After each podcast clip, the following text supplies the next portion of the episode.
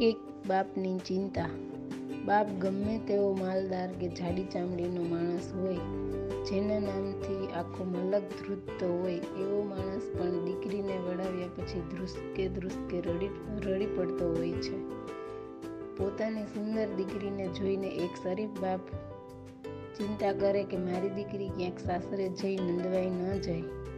ઘણા સંજોગોમાં દીકરીની સાથોસાથ ઘરમાંથી મા બાપની ચિંતા પણ નીકળતી હોય છે.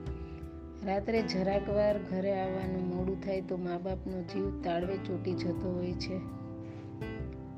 જ્યારે યુવાઓએ છોકરીઓના રસ્તા આંતર તો માણસ પોતે એક સુંદર દીકરીનો બાપ બને અને દીકરીને રાત્રે એકલા એકલા બહાર નીકળવાનું બને. ત્યારે કેવો ફફડાટ અનુભવતો હોય છે, એ તો પોતે જ જાણે, જાણતો હોય છે.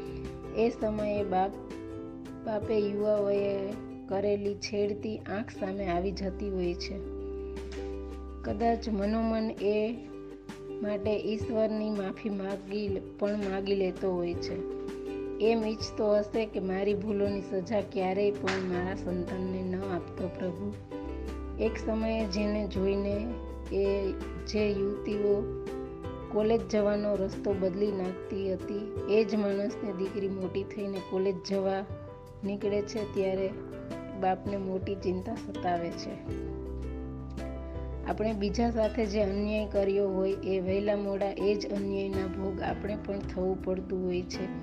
આપણે પણ સમયના કઠેડામાં ઊભા રહીને જવાબ આપવાના થાય છે.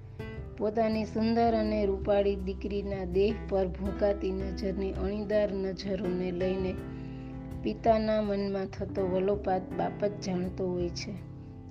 ત્યારે તેમના મનમાં એવો વિચાર